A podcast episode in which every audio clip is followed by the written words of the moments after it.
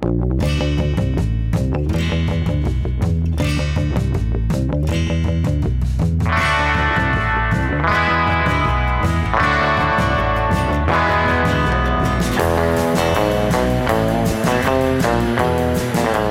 and welcome to Off the Books, where we surf the uncharted waters of accounting, finance, risk, and wherever else the waves take us. This episode is brought to you by Workiva, the risk reporting, ESG, and compliance platform that simplifies your complex work and puts a spring in your step. Check it out at workiva.com slash podcast. My name is Steve Soter, accounting enthusiast and Diet Coke aficionado. I'm looking forward to debating a great conversation, and I'm very happy to have you with us. I'm also happy to have my co-host Catherine Tsai and our producer Mike Gravano joining me. Yes, and we are mixing things up this week because fall conference season is almost here. It is right around the corner, and Workiva has a huge conference for accounting, finance, risk, and ESG teams coming up in September.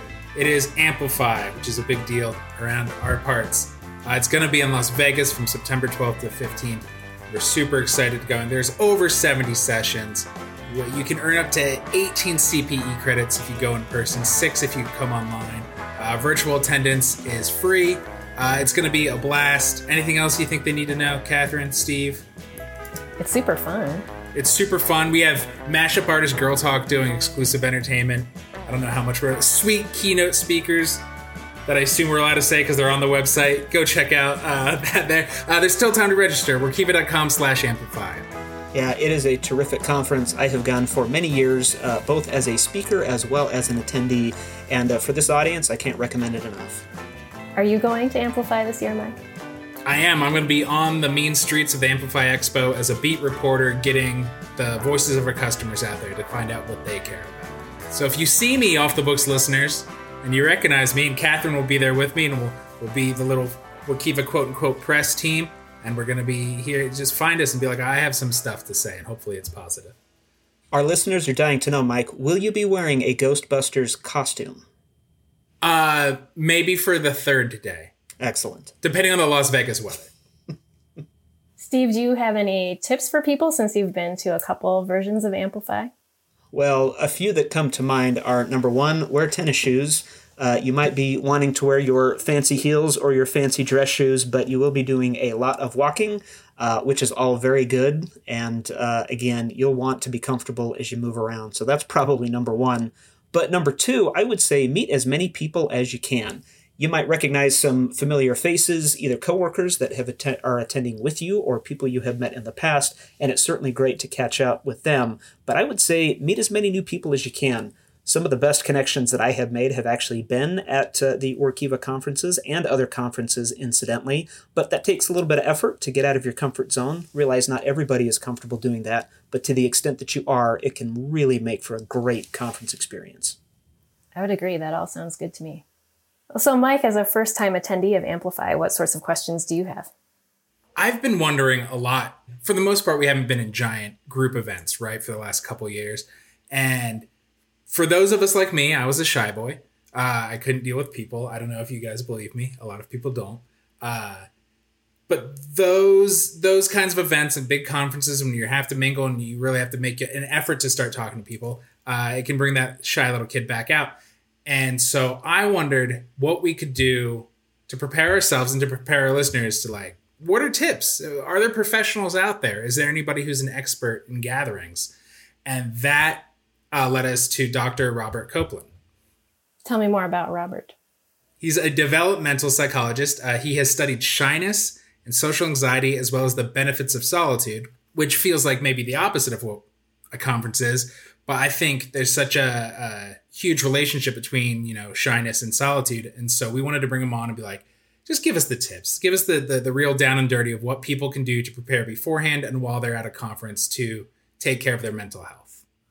Well, it's been two years since Amplify has been held in person, as well as many other live in person events. So, one of the first questions Mike and I had for Robert was what people can do to prepare to go back to the big stage. Here's what he had to say. Yeah, I think one thing it's really important for us to understand uh, is that we we should expect a wide range of responses from people in terms of this idea of going back to large live events, uh, and I think it's really important for everybody involved to consider the the, the you know the full gamut of, of possible responses. So some people have been chomping at the bit to get back into large groups. They get excited, they get energized, they you know they they really thrive on being in this kind of large group community and have really suffered from having it taken away from them, you know, uh, during the, the time of the pandemic. So for these guys, they're going to be super excited. They're going to be exuberant. They're going to be, you know, really, you know, raring to go crowd surfing across the floor, uh, you know, when they return to a live event.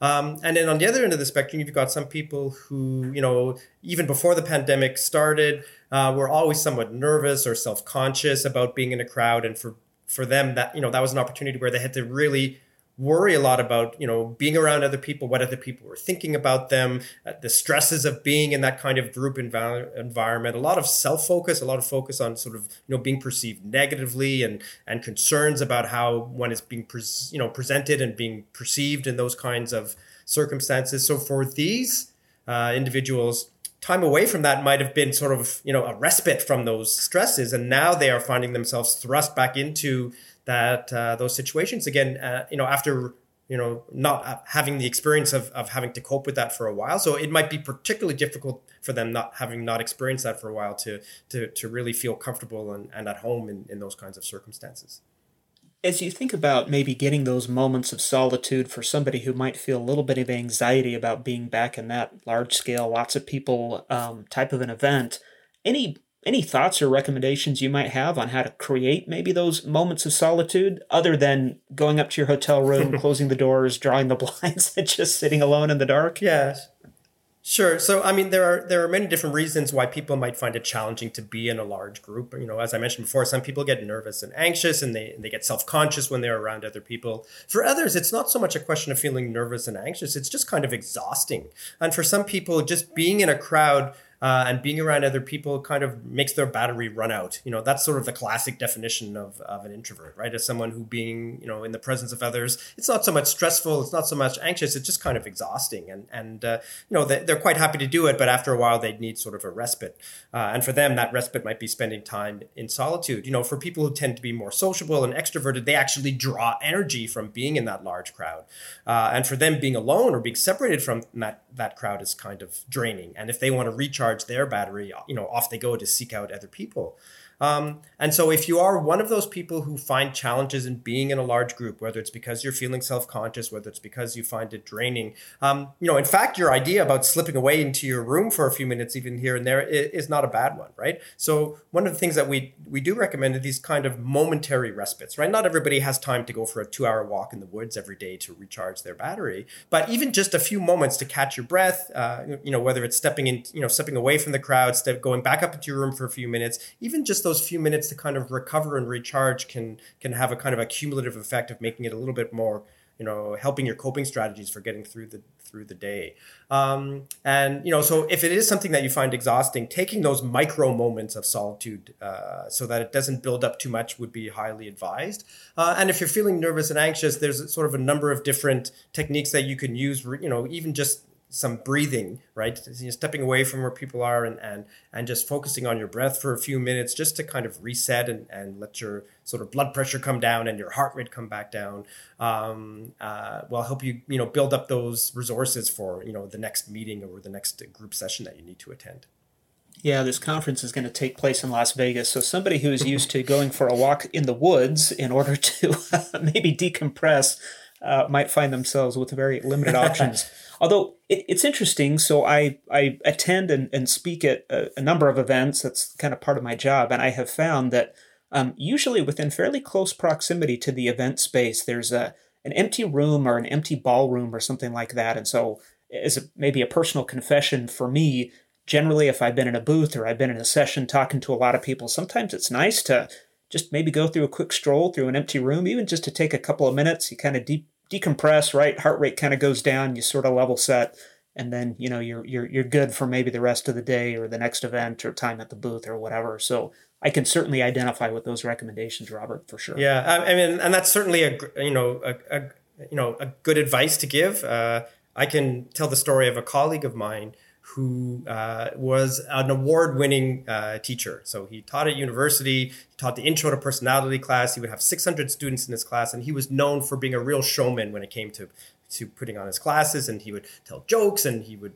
be you know loud and raunchy and, and very engaging and the students absolutely loved him um, but what they didn't know about him because of this you know sort of outward appearance that he presented was that he was also really introverted and that doing that you know act acting in that way was exhausting for him. And so he would be teaching a three hour class and when they would take a break at the you know the halfway point he would run into the bathroom you know go into one of the stalls and close the door just to have 10 minutes of, of just being alone so that he could recharge his battery enough to go out and continue with the show so so to speak. So you know your suggestion of, of sneaking away for a couple of minutes in into a, an occupied room i think is a good one.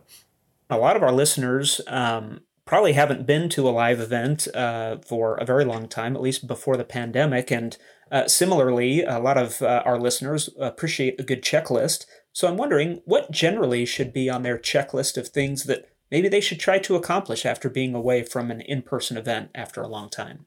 Yeah, no, that's an interesting question. I, I, think we also have to acknowledge that you know some people will be coming back into this large event feeling nervous, not just about being in a group, but just feeling nervous about being around you know other people in general because of you know risks associated associated with you know contacts in large group. And I think you're going to see a you know a big difference in terms. Some people will be wearing masks, some people will not be wearing masks, some people will be hugging and shaking hands, and some people might be refraining from doing that. I think that's something to keep in mind, and I think that will sort of change people's checklists a little bit. And I know that's not a direct answer to your question, but I think I just want to raise that as something that people should consider. In terms of a checklist, I think you know for people who are socially anxious and and you know and find challenges in in these types of events it's really important to break down the those challenges into smaller more you know perhaps more obtainable micro goals so if you're you know if you say my goal is to attend this conference that sounds big and scary um, but if you break down your goal into smaller little steps and work on attending each of those little steps one at a time, it, it might make it a little bit easier. So, for example, your goal might not be to network with people, but maybe to introduce yourself to one new person in the first day that you are there.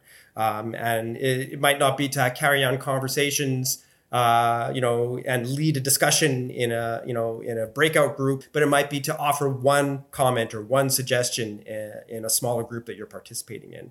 It's important to understand for people who are facing these sorts of, uh, of challenges that, you know, it's natural to feel, you know, worried and anxious and, and scared about these kinds of things. It doesn't mean that you are you know, not brave. Being brave is doing these things despite feeling nervous and anxious and scared right? It's not the absence of fear, it's acting even when that fear is there. So, you know, you have to give yourself a bit of a break and understand that it's okay to be nervous and anxious. And then when you manage to do even a small step, right, introducing yourself to that one person or offering a brief comment in one of these sessions, you know, pat yourself on the back. That's a big deal to be able to make those kinds of small steps. And if you continue to make those small steps and progress towards what you're doing, soon those small steps add up and you, and you start to be able to accomplish some of those larger goals. I'm not a naturally anxious person, I don't think.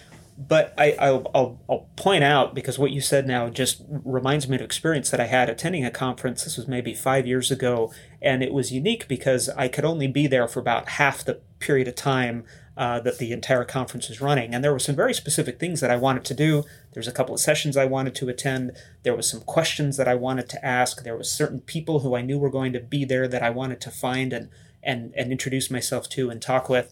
And so, uh, as I said, uh, uh, many of us appreciate a good checklist, and I am one of them. So I went to that conference with a list of those things that I wanted to do. But I found that having that sort of list of, hey, you know what, these are the goals that you have set out, and yes, that needed to be a little bit fluid, and but having that sort of list of goals of of things that I wanted to do took away some of the uncertainty, some of the mild uh, mild anxiety of, hey, you know, how's this thing going to go? And I remember it almost felt like it was more productive for me to be there half the time than the entire time because it it forced me to be more focused. Right. That's a good point. And I think a lot of what contributes towards our, our anxiety when we're in large groups is the uncertainty and the unpredictability of those kinds of situations.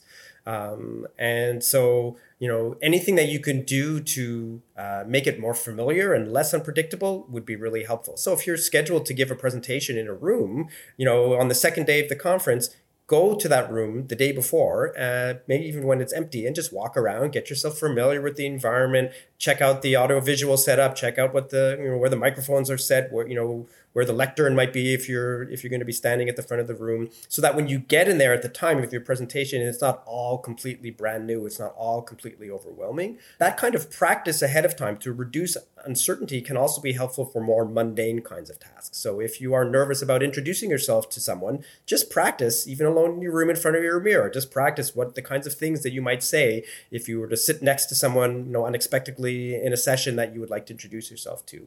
Ha- have a set of two or three or four different kind of responses available for when people you know ask you to introduce themselves to them or ask what you do or ask what you're you know what you're trying to accomplish here. Um, and having these things prepared ahead of time now you don't have to stick to a strict script but as you mentioned steve it's helpful sometimes to have some of these things laid out. And so things that you can prepare ahead of time will reduce some of that novelty reduce some of that unpredictability and hopefully make you feel a little bit more comfortable. Well, I think Mike in our booth is chuckling just a little bit because he is constantly encouraging uh, Catherine and uh, myself to not have a list and not have notes and just talk so it sounds more natural. So uh, uh, I, I don't know. Mike, I'm getting mixed messages here. I would say go with the expert. I like bulleted lists, is all I'm saying, Steve. I, I don't know if this is too too sidetracking, but is there something that extroverted amongst us can keep in mind? Are there signs or are there ways they can help the introverted people in in these kinds of situations?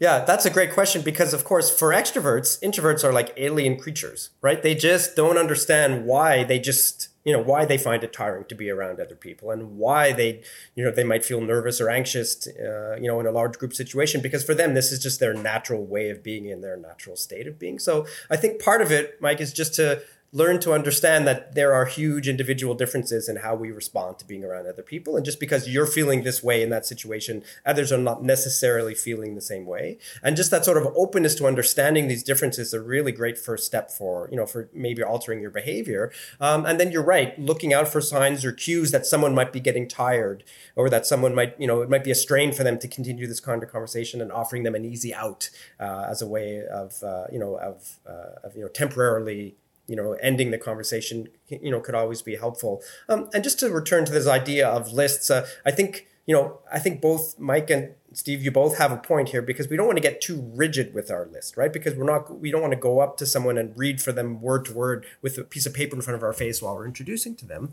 So it could provide some structure and it could provide some background comfort in terms of, uh, being able to do. But I, I, think it's important to, to understand that it's kind of like a, a, tool and a stepping stone. And that once you have those lists reading out, you might not actually even need them, but there's some comfort and, and you know, extra structure in going through and thinking about those what's going to go on that list and writing it out that gives you sort of the scaffolding the support system that you can draw upon if you need it when you are interacting with others and particularly for people who are nervous one of the one of the symptoms of social anxiety is your mind goes blank and you don't remember something you were supposed to say or supposed to do. And under those circumstances, think how helpful it is to know that in your pocket you've got a list of things that you know you can say or do that you can draw upon if you needed them. And that's a good coping strategy for, for helping your anxiety. Well, let's take a quick break in our conversation with Robert for a commercial. We'll be right back. In this modern world, musicians can make money in several ways. While it may seem simple, dear listener, it's actually quite complicated. Seriously, just Google how musicians make money. It's bananas. For the sake of time, we're only going to mention a few live performances, merch, streaming royalties. And while there are always exceptions, most artists are not making a living redoing their work. They're paying the bills by focusing on the new new tours, new albums, new hoodies, new beer koozies. But as you may have guessed, we're here to discuss the exception. Recently, one musician's been seeing success redoing her work, you might know her all too well. These re recorded albums are making quite the splash in the industry, breaking new records, re engaging fans, and making that money. But redundant work in your reporting processes simply isn't benefiting you, is it, dear listener? If you're wasting valuable time copying and pasting, reformatting data, emailing back and forth revisions, Workiva can help. Automate all that awful, useless copy and pasting and spend more time actually doing your job. You know, doing what you love and being the rock star you are. Want to learn more about the Workiva platform? Join us at Amplify September 12th through 15th in Vegas or from anywhere around the world to mingle with peers and experts, get a jump on ESG best practices, tackle the future of SOX compliance, gain the latest insights on simplifying the closeout process, and so much more. Get the full details at workiva.com slash amplify. Workiva and you, it's a love story.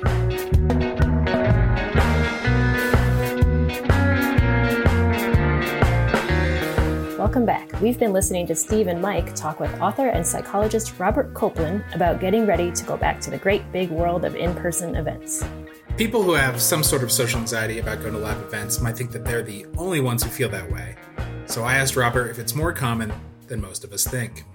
Yeah, it is. It is much more common. We, you know, the studies would suggest anywhere between you know twenty to twenty five percent of individuals at any one time are going to be suffering from you know from chronic problems with anxiety. And one of the reasons why uh, it is you know it's not so well known in the general population is that one of the primary goals when you're socially anxious is to not draw attention to yourself right so if anything you're going out of your way to not be noticed and to not be seen as different and to not be uh, you know not be perceived as in any way uh, you know, uh, different from from your peers. Is it is it kind of like a muscle? Like, do shy kids inherently become shy adults, or if, if you push through that anxiety, can you lessen it over time?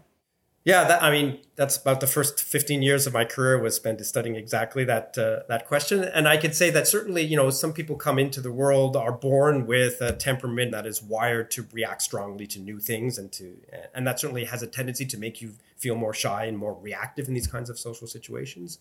Um, but the good news is that although that might, you know, put you at a higher risk for developing you know problems with anxiety later on. It's certainly you know biology is not destiny as they like to say. Uh, and that parents and teachers and peers who who support and and uh, and provide assistance with developing coping strategies for these kids uh, are they you know make it much more likely for them to turn out to be you know normal regular everyday kids who are not necessarily going to have these kinds of problems. And if you're born shy you're not necessarily going to grow up to be a raging extrovert. But uh, there's every reason to believe that uh, that uh, you can grow up to be just a normal, regular, everyday, you know, regular uh, adult, and and that uh, and that there are uh, things that you can do and coping strategies that you could develop over the course of your childhood and into adolescence that will reduce the likelihood of any more serious problems. That shakes it. Uh, question loose is is introversion and shyness are they like intrinsically linked? I'm sure a lot of introverts lean shy, but are all shy people introverts? Yeah, so I mean, there, there are lots of psychologists who spend lots of time trying to break down the various different components of these terms. Um, my general idea here is that introversion and extroversion are a, a much broader uh, set of characteristics. So, someone who is extroverted is not only there's a sociable component to it, and they're sociable and outgoing, but it's also associated with being a risk taker, with being impulsive, with seeking reward. That you know, it goes beyond just the social realm. Um, and there's not necessarily an anxiety component associated with being more or less introverted more or less you know extroverted um, so as I said before, introverts might find it tiring to be around people, but they don't get nervous or anxious about it. Um, and shyness and social anxiety are much more concerned with specific social situations and how self-conscious or wary or fearful you feel in those kinds of situations where you're meeting a new person or you feel like you're the center of attention.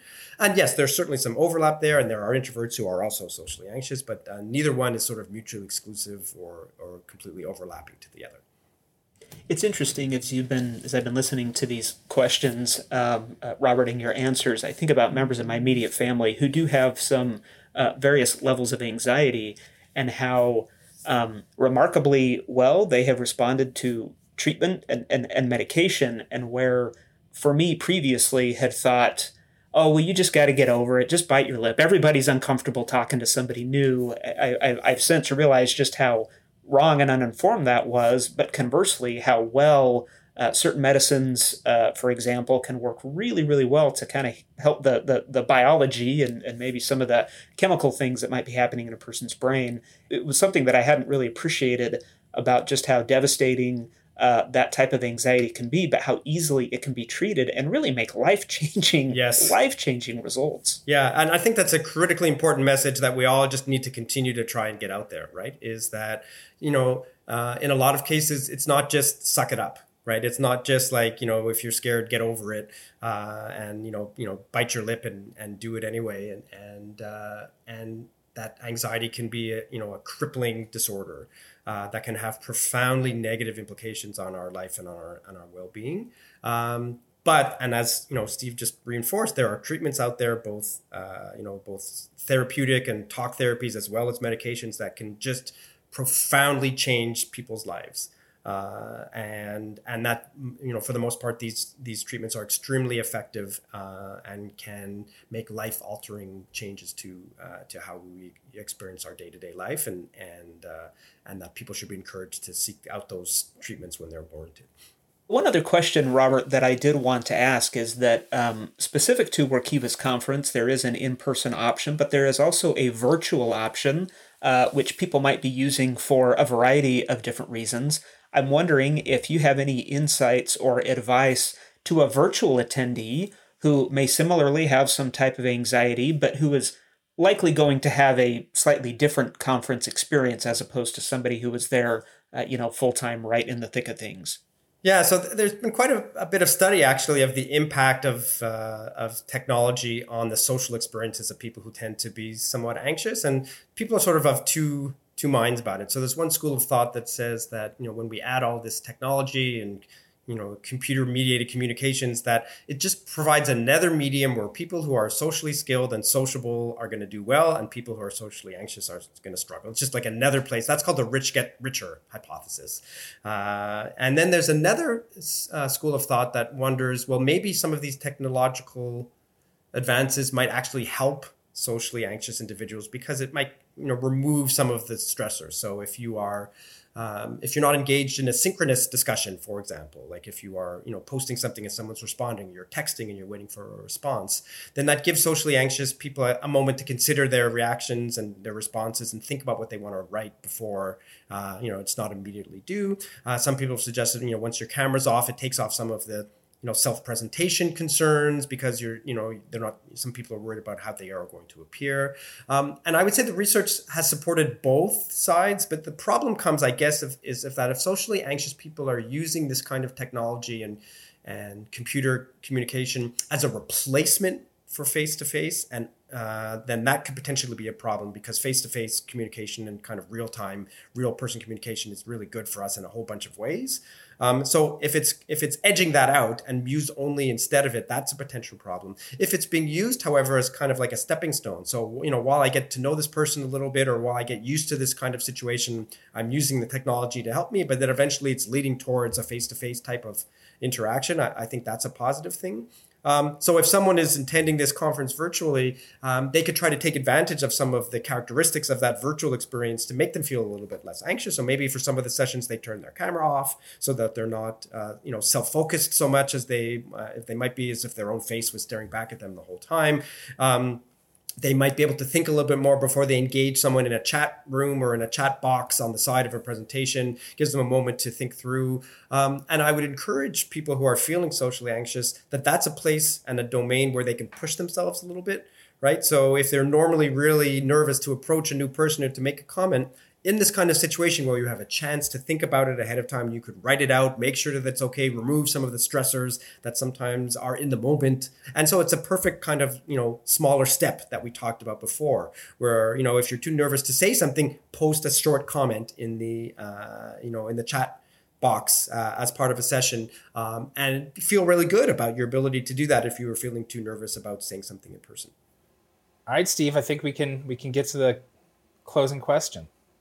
As we uh, wrap up our podcast, we always try to ask some lighthearted closing question of the day. And one that I thought was great that might be a very useful tool for anybody who is uh, either attending our conference or in any social situation is what is your favorite or recommended way to excuse yourself from a conversation, either because you are feeling overwhelmed or it has been too long or you know you uh, are simply ready to be done for a variety of reasons. So I won't put you on the spot yet, uh, since I realize we're, we're springing this on you, and I, I don't want to increase your anxiety. But um, having found myself in that situation many, many times, um, I will usually just reference the clock, say, I am so sorry. I have clearly lost track of time. There's somebody else I need to be. But always give some sort of a, hey, it would be great to connect on LinkedIn, or it would be great to, uh, you know, continue this conversation uh, by email, or just something like that, just so it doesn't feel so you know, final and abrupt. Because I feel like when somebody does that to me, either because I realize I've been talking too much and maybe they needed to go, but I wouldn't shut up, you know, that can always make you feel a little bit awkward. So kind of having that, uh, um, having that connection uh, or that future potential to still keep talking, you know, might uh, alleviate some of that. It was funny. In preparation for this, I actually Googled best ways to end a conversation, and one of the most hilarious ones I thought uh, was, "Hey, I need to end this conversation now, but tell your mom I said hello." I'm picturing, my, picturing myself saying that at a conference, which uh, might be pretty awkward, if I'm being honest. Five bucks, Steve. Next Yeah. conference, you got to do that. Well, so I guess I'll say, you know, uh, you know, I'm not sure I have time to answer your question because I, I need to leave this podcast because, uh, you know, I have another appointment and the time is really flying. Uh, but it has been a real pleasure to talk with you on this podcast, and I really do hope we get a chance to connect in the future. Uh, and you know, I, I know you have my contact information, and I would really value the opportunity to talk with you some more. Ooh, expertly done. Expertly done. Man, well played, Robert. Very well played. Mike, any uh, any any recommendations? I think conferences are the perfect place to do it because you can be like, oh, I'm looking forward to going and seeing so and so speak. I got to go do that. Or be like, oh, I haven't had a drink of water in an hour. Uh, but I've recently was told by my wife that she always has to end conversations because I just sit there because I don't know how to do this. so this is these are good tips for me personally because I, I will just sit there and be like, I guess when they want to leave, they'll leave. I don't know how to do this. So this is great. Well, uh, Robert, since you clearly have somewhere to be, we just want to tell you again, thank you so much for joining us. Really appreciate the insights, both relative to, of course, the Workiva Amplify conference uh, for our listeners and attendees, but I think just some of these issues generally. I know for my part, I found it really valuable. Thank you again. Thank you so much for having me. All right, I think I'm ready to go to a conference now. See you at Amplify, Catherine, and you, Steve, and hopefully you, dear listener. Uh, we want to thank Robert Coplan for joining us. And if you want to find out more about his work, you can go to robertcoplan.com and you can find links to a few of his books, including The Handbook of Solitude and Quiet at School, in the show notes.